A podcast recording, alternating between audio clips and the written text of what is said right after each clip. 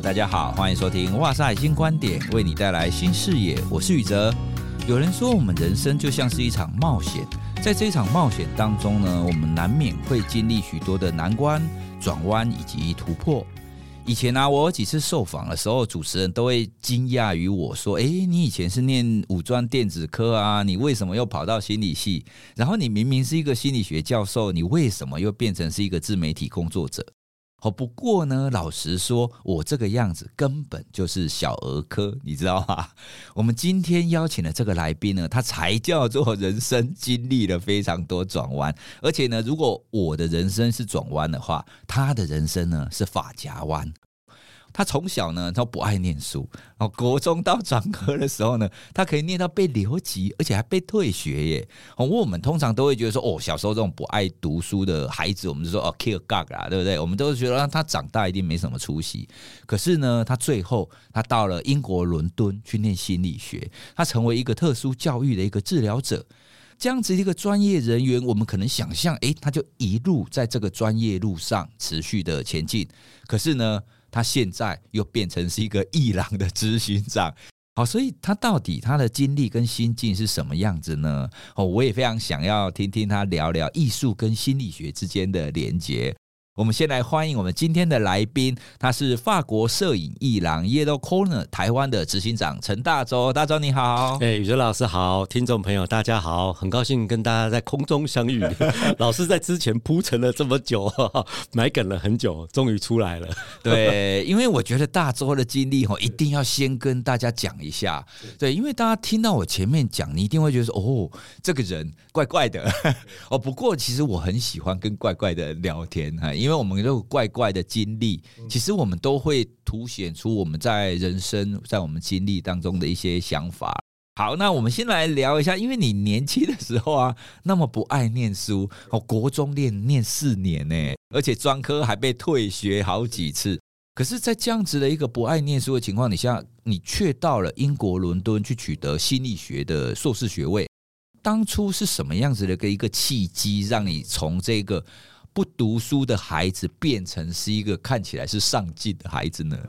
那我觉得那个时候小时候就是可能自己也会觉得自己能够玩，因为我学什么东西都蛮快的，好比说打撞球、打篮球、运动类，然后或者是去诶、做一些什么事情跟人的关系，我都觉得还不错。然后加上名字又很响响亮，很好记嘛。那时候总是会觉得诶左右逢源，但是你知道你因为你左右逢源，时间花了太多，你就少了时间在功课上。在我那个年代啊，就是嗯，我跟宇哲老师其实年纪差不多。对，那个年代基本上啊、呃，大学是很难考的，所以录取率大概只有五到十趴左右，不像现在大概就是蛮高的，有没有？我那个时候就发现，至少有个高中学历毕业也好过专科一直退学，只有国中学历。哎，那国中学历很惨，而且国中又念四年，所以后来专科念不完，我就去找了一间高中，然后后来好不容易终于二十二岁高中毕业。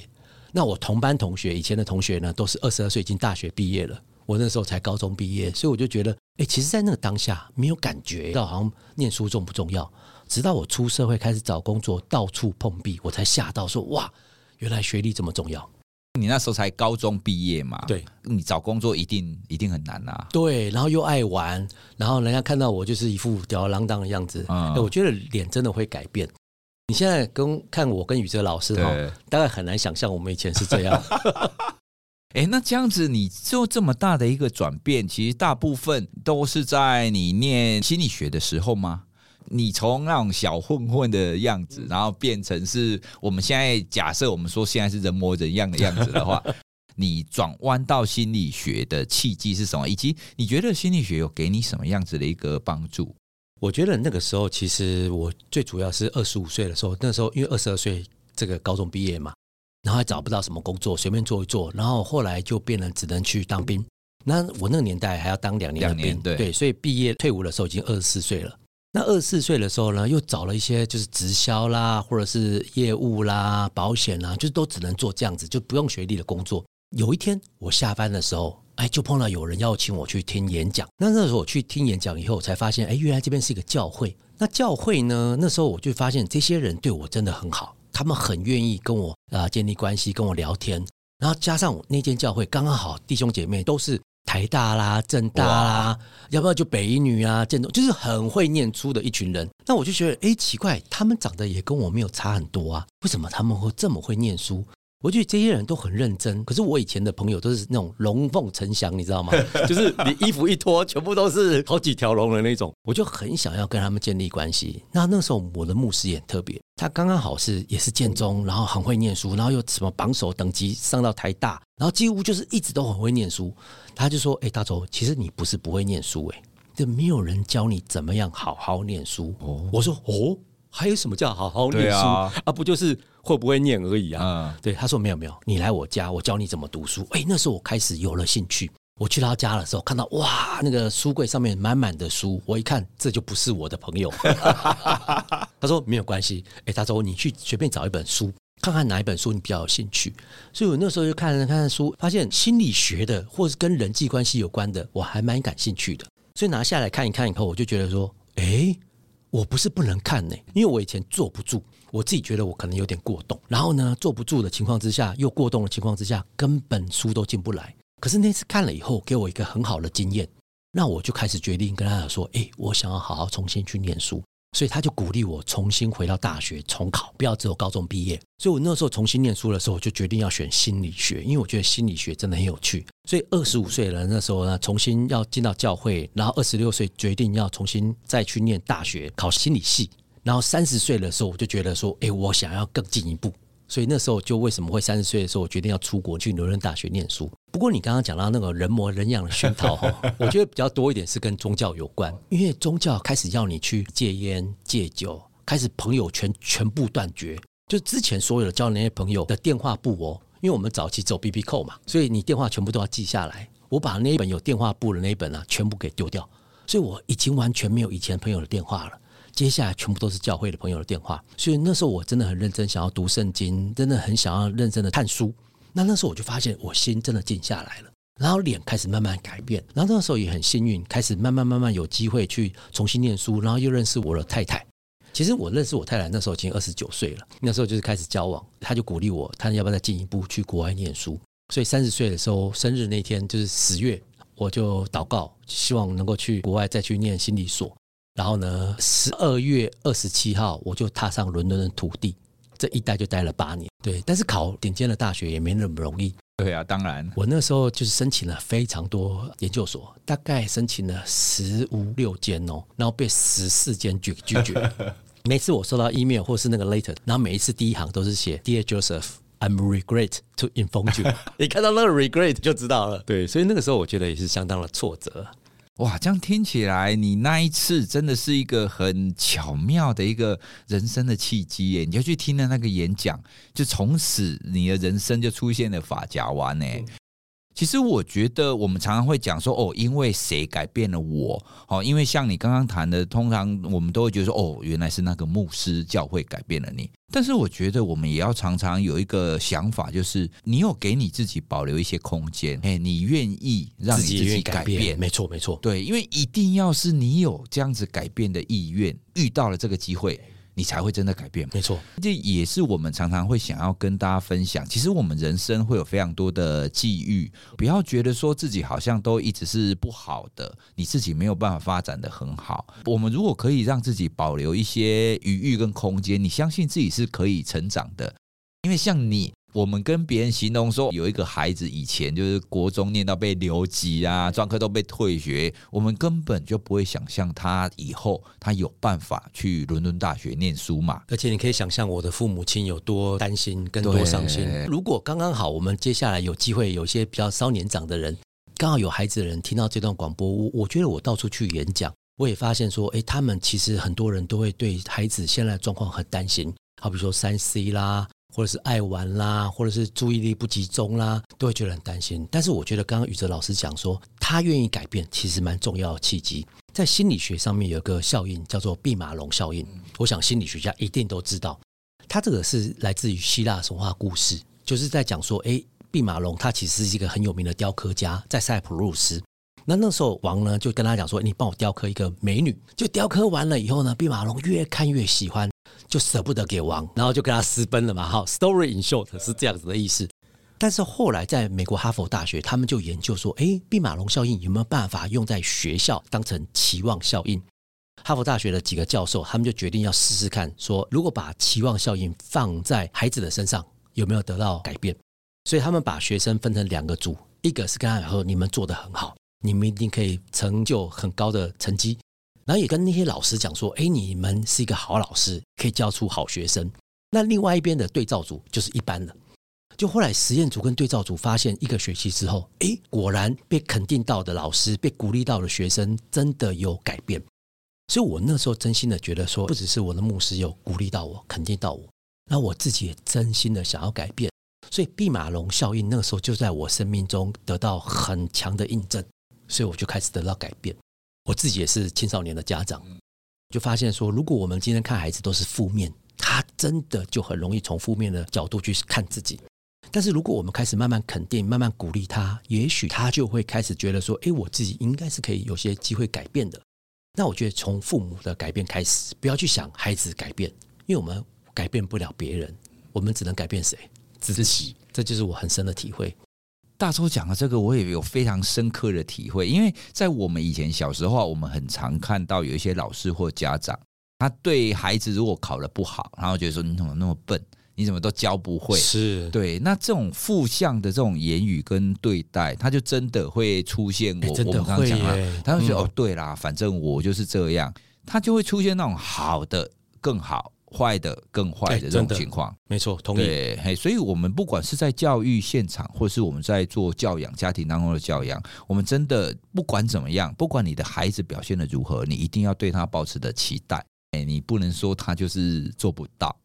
我小学五年级的时候啊，我印象很深刻。你知道，孩子嘛，暑假完以后都会上台分享一下，说：“哎，暑假去哪里？”那我们那个年代啊，其实学生大概就一个班带四五十个人，我们就在想说：“哎。”每一次要上台分享的时候呢，那同学们都蛮兴奋的嘛。但是我呢，就是爱讲，但是 其实我都没有准备，所以我印象为什么很深刻？就是五年级有一次我上台分享的时候呢，每个人只有三分钟，结果呢，我讲了胡说八道了四分钟，老师受不了了，他说：“你到底在讲什么鬼？给我滚下来！”那你想想看哦，那个时候老师如果是大骂你陈大洲，你给我滚下来，下来了以后，班上同学是安慰你还是嘲笑你？他不太可能说啊，宇哲没事啦，大周没关系啦，下次努力就好。一定说啊，陈大周对不对？被骂了吧？哎，被骂了吗？然后大家就在亏你嘛，或嘲笑你。所以那时候我就心里告诉我自己说，我不能上台。如果我一上台，一定会被笑。那多说多错，少说少错，不如不说。所以我就开始变得比较封闭，比较不愿意去改变自己，去站在台上演讲。那时候来到教会的时候啊，因为成为基督徒以后，我牧师也鼓励我说：“哎，我可以在台上跟大家分享见证。”我说：“不要，不要，不要。”宁愿什么事情都可以做，但是就是不要叫我上台分享。哎，我后来才发现，有些心理学家研究哈，他说人类有几件最怕的事情，除了死亡以外，或者是那种蜘蛛以外，最怕的就是上台分享，因为你的手一定会流汗，对对对，那你会 adrenaline 就是肾上腺素会上来，你会害怕，所以很多人就不愿意公众演讲。那我就发现我真的是这样，但是那时候牧师又鼓励我，他说：“其实大周你可以耶，但是你要好好准备。”所以我就发现，只要好好准备，你一定可以应付得来。任何的听众，我觉得，如果你像我以前有这种创伤后症候群，其实都不难的。但是我觉得说，只要有准备，你一直练习。所以我那时候跟牧师练习了很多遍。然后我真的上台以后，就发现，哎，原来我真的可以讲，原来我不是不行。你想想看哦，以前我的 false belief 就一直告诉我说，你不行，你做不到。有点像刚刚宇哲老师讲，教育现场我们很容易做老师的，给孩子一个负向的思考，他真的就一辈子以为他是这样。所以我觉得今天刚好听众如果也有些是好师长的，也请你帮帮忙，多一点肯定，多一点鼓励。因为我真心的觉得说，其实有时候你真的不知道，也许就是造就了一个孩子不一样的未来。对，因为你只要给他一点不一样，他整个生命历程可能转弯就变得截然不同。哎。哎，所以我们要帮助一一个孩子，其实有时候我们常常只是一个单纯的言语，对我们对师长来讲，或者是对家长来讲，可能都是举手之劳。可是这真的会对孩子会有很大的一个影响。你本来去英国念完硕士啊，你本来是这种心理学的这种专业工作者，做得好好的，可是你后来你又变成是在管理顾问公司工作。本来我也觉得说好啦，心理学跟管理顾问公司工作其实也还算合理。我也知道有不少就是在管顾当中，他们的主题，他们必须要去协助的地方，他都会跟心理学有关。可是你几年前你又变成是这个艺廊的执行长，就变得是很偏这个艺术领域，这个我就看不懂了。哎，你为什么又会转这么大的一个发夹弯呢？你的心境是什么？其实我觉得真的是一个蛮长的路径。因为那时候我在英国待了八年，伦大学毕业之后，我又去剑桥念商学院，所以那个时候就真的很幸运，我拿到移民签证，就在英国开始职业。然后那时候比较多在治疗的是自闭症儿童或者特殊教育的儿童，他们真的都很多过动，很多状况，我还被咬过，被打过，就是很多状况。所以为什么那个时候我可以在那边找到这种工作，是因为大家都不太想做。然后加上我们又是顶尖大学毕业的嘛，哈，所以他们也会觉得你比较有一些的学历 academic 的背景。然后真的应用在实物上的时候，我发现哎，也能够帮到孩子蛮多的。所以我那时候对心理学是有浓厚的兴趣，对啊，因为我真心的很希望可以帮到更多人。其实宇哲老师跟我哈走上心理学都不是赚大钱的，你知道赚钱你就去念金融嘛，去念法律，或是念一些其他的。心理学，我们真的是很想要帮人。加上我那时候在教会里面，有些弟兄姐妹遭受那个 depression，就忧郁症啊、躁郁症之苦，我真的很希望可以帮到他们。所以那个时候在伦敦职业一段时间以后，我就想要回来台湾，看能不能找到诶相关的工作，继续帮台湾的人，因为母语又更简单了。诶，结果你知道很有趣哦，台湾的学制就是要我回来要再重新考一次执照嘛。那这是第一个 put me off，因为我觉得我还要再花大量时间去考。那我有没有真的是想要从事这一条路？那我又不想要再去念个博士，因为我那时候在伦敦大学，我的教授其实希望我继续念博士，所以我就觉得说，哎，那有没有其他的出路？所以我那时候就祷告上帝说，哎，有没有什么其他的机会？哎，结果想不到，就有一条路哦，就是管理顾问公司，他们开始对我的履历有兴趣。因为他们发现很多的企业里面，他们会听到管理学或者教他们硬实力，但是很少在讲沟通、软实力，甚至从心理学的角度来跟他们讨论什么叫带人带心的领导力。所以那个时候，我开始去国外引进一些这种课程，然后在顾问公司里面去带这种课程，然后到企业里面，他们就发现心理学很好玩呢。好像我刚刚讲的那些心理效应，也同样可以应用在工作上。你身为一个老板。或是高阶主管，如果你可以对你的部署都是用毕马龙效应肯定他们、鼓励他们，不要骂他们笨，不要 骂他们懒，其实他们会更有动力想要做好工作。所以我就发现，诶，我们的专业用在企业上面是非常好用的，而且讲故事他们都喜欢听。所以后来几次下来以后，就开始越来越 popular。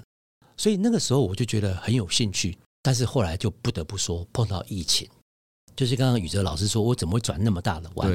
因为疫情的时候呢，我们那时候都是要用呃 face to face 或 one on one 的这种咨询顾问，可是后来就发现疫情的关系，你确实就没有办法再做下去。而且我也不是很想要转线上，因为心理学其实很多是 require 我们这样子见面去感受，在课堂上面也是一样，他会看到我跟他的互动，他会去了解到说，哎，这个真实的感觉是什么？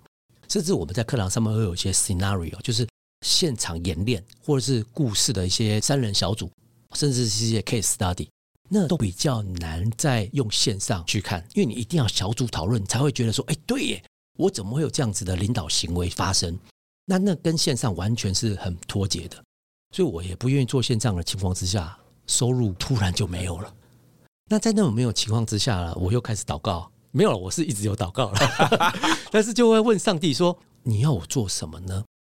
所以那个时候刚刚好，艺术其实是在心理的里面，其实也蛮重要的一环哦。嗯，我在英国的时候有做过艺术治疗、游戏治疗、绘画治疗、音乐治疗，它其实是有非常多种不同的方式，不是只有谈话治疗或开药的治疗嘛，对不对？所以那个时候我就发现，哎，艺术会是一个蛮好的切入点，跟人家聊天，而且我也很喜欢艺术，我太太也很喜欢艺术。然后那个时候刚刚好，Yellow Corner 它在 Global 已经有一百二十几间艺廊了。然后就是在一年多前，他们在亚太区也有二十几家喽，Global 有一百多家，那在法国当地就有三十八家，所以它其实是一个蛮大型的艺廊，但是台湾一直都没有。那他们那时候刚好想要在台湾找可能是合作的伙伴，或者是希望可以开分公司分店，所以那个时候我就跟他们讲说，哎，也许我可以提案看看，因为以前都是集团跟他们提案嘛。那我也有顾问公司，然后我也蛮会写一些 proposal 的，就跟他们讲说，哎，我帮你们做了一些分析，在台北可以怎么样盈利，或怎么样怎么样去做。哎，他们看一看以后就觉得，哎，蛮有意思的，我们就进一步再去聊。聊了以后呢，就在一年多前啊，快两年，我们就在大直，你们开了台湾第一间这个国际的摄影艺廊，叫 Yellow Corner，是这样子的转型。这样听起来，你好像就是因为疫情的关系，然后做这样子的一个转变。但我觉得，你就算是变成是这种艺术，将这个领域来讲，你应该也不会期待在疫情的当下，你经营艺廊会很容易吧？我觉得应该很难啊。我觉得宇哲老师问的蛮直接的哦。对，因为疫情的情况之下，大家都不太愿意进来。呃，艺廊啦，特别很巧，我那时候开的时候刚好是三月。结果五月呢，进入三级警戒，而且一警戒就到九月，所以那几个月呢，不要说客人进来了，他进来我们都会怕。所以那个时候情况之下，就会变成是说，我又问上帝说，为什么会变成是这样？然后你如果要我这样经营的话，怎么会碰到这样子的状况呢？但是我真的觉得很奇妙哦。我在那个时候其实虽然一直都没有个业绩，但是我心里一直都还蛮有平安的。不是说我真的有钱一直让它 sustain。但是我真的觉得我自己在做对的事情。坦白讲了，我到九月的时候，我真的觉得有点挫折了，因为我真的看不到这个疫情的尽头，而且真的没有人可以进来，然后我真的没有办法去拓展业务。对啊，所以那个时候你知道，耶鲁大学跟斯坦福他们有推一个叫感恩日记的，我想很多人都知道，我就真的开始写了，因为很多人听过，但是没有人真正的，不不要说没有人真正的啦，就是很多的时候，心理学家去讲的东西，不见得自己真的会做。所以我就决定开始做实验。感恩日记真的有用吗？我就看完了那个耶鲁啊，或者是斯坦福他们讲这些以后呢，我会开始写。我才写第三天，第一天我觉得哇，我很好玩。我那本感恩日记啊有机会也可以带给听众朋友看。我的第一天呢，就写台风天，那天还刚好台风，我真的心情超沮丧的。然后第二天呢，我还是很感谢，觉得说至少家里人平安。我才写第三天。其中有一个感恩，就是说今天竟然有客人上来，而且还买了哦，我就觉得很感谢。然后接下来连续好几天都有人买，都有人来逛，我就觉得说哇，感恩日记怎么那么神奇？所以听众朋友也许可以试试看。所以我其实那时候非常非常感谢啦，每一天就充满了感谢。九月就顺利的度过了我们的业绩，然后到十月、十一月，甚至十二月，我们都达到我们的业绩的非常的高标。所以，我都会觉得说，哇，真的是除了感谢上帝，我也很感谢很多很多的朋友在支持的艺术。诶，他们进来以后，真的感觉到说，诶，原来看艺术是这么的放松。因为他们以前很怕走进艺廊，觉得那个价格实在高不可攀。宇哲老师有来过吗？我也是属于你刚刚讲的那一种人。我在还没有进你艺廊的时候，就我这个应该不是我这种人可以进去的地方。但是进去以后，真的你会这样。陶醉在里面的那种感觉，宇哲老师喜欢吗？非常喜欢，想要下次有机会可以再收藏一下。你刚刚有提到那个感恩日记啊，其实，在正向心理学里面也非常提倡这样这样一个概念。那听众朋友，你可能会觉得说，怎么可能？你写个日记就有人要进来买？哦，其实，在我们人的心境的转变当中，它很大的一个差异是，当你开始在写这样子的感恩日记。你会更聚焦在你生活当中比较正向、比较好的那一部分。你越来越发现这些比较正向的转变的时候，其实你的心态会不一样。那你的心态会不一样，你的行为就会不一样。好，所以比方说大周如果一直聚焦在说啊，不行啊，我这样经营不下去了。那客人来的时候，然你在介绍的时候，你的语气当中可能也会透露出一种比较负面的状态。可是如果你相信，对不对？好，那你相信，哎，我一定可以越来越好。那我也从我的这每一天的感恩日记里面发现，其实我每一天其实都有一些正向的转变。对，那这样子我们的心态就不一样了嘛，对不对？同意。我觉得刚刚大周讲的那一个感恩日记的练习，真的是蛮有意思的。听众朋友，如果你觉得你现在生活有一点困顿的话，也非常推荐大家可以试看看，是好去发现一下你生命当中那一些比较正向的改变。哦，它也会持续的让你变成你往正向方面推动的一个力量。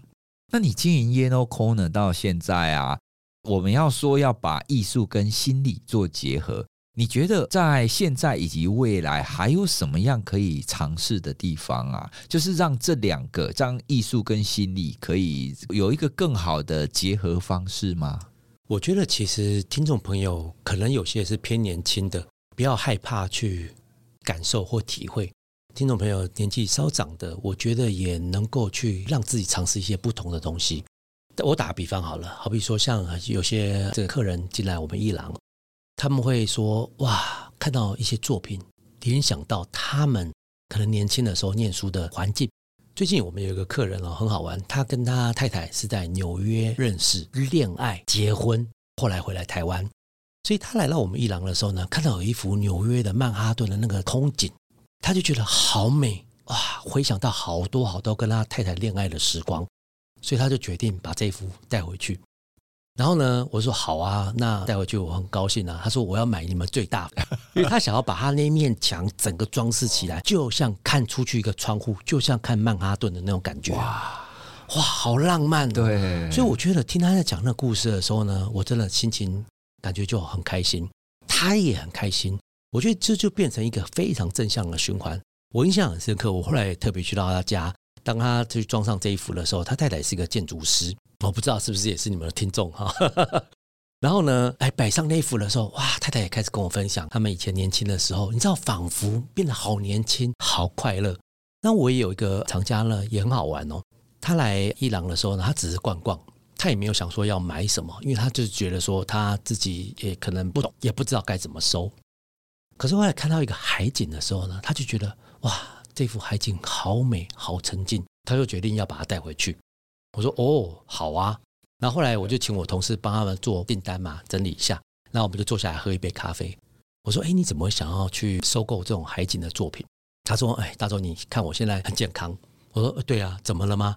他说：“哎，其实我在几年前被诊断 terminal cancer，terminal cancer 就是绝症了，癌症末期哦。”我说：“啊，那那那怎么可能？你现在坐在这个地方？”他说：“对。”我那个时候呢，因为自己跟先生都还算名人，然后呢，工作非常的忙碌，一直没有时间照顾身体。然后有一次身体真的觉得不太对了，去检查的时候，医生说你只剩下大概两个多月的生命了。我说哇，两个多月？那后来呢？他就说他马上跟他先生就不做了。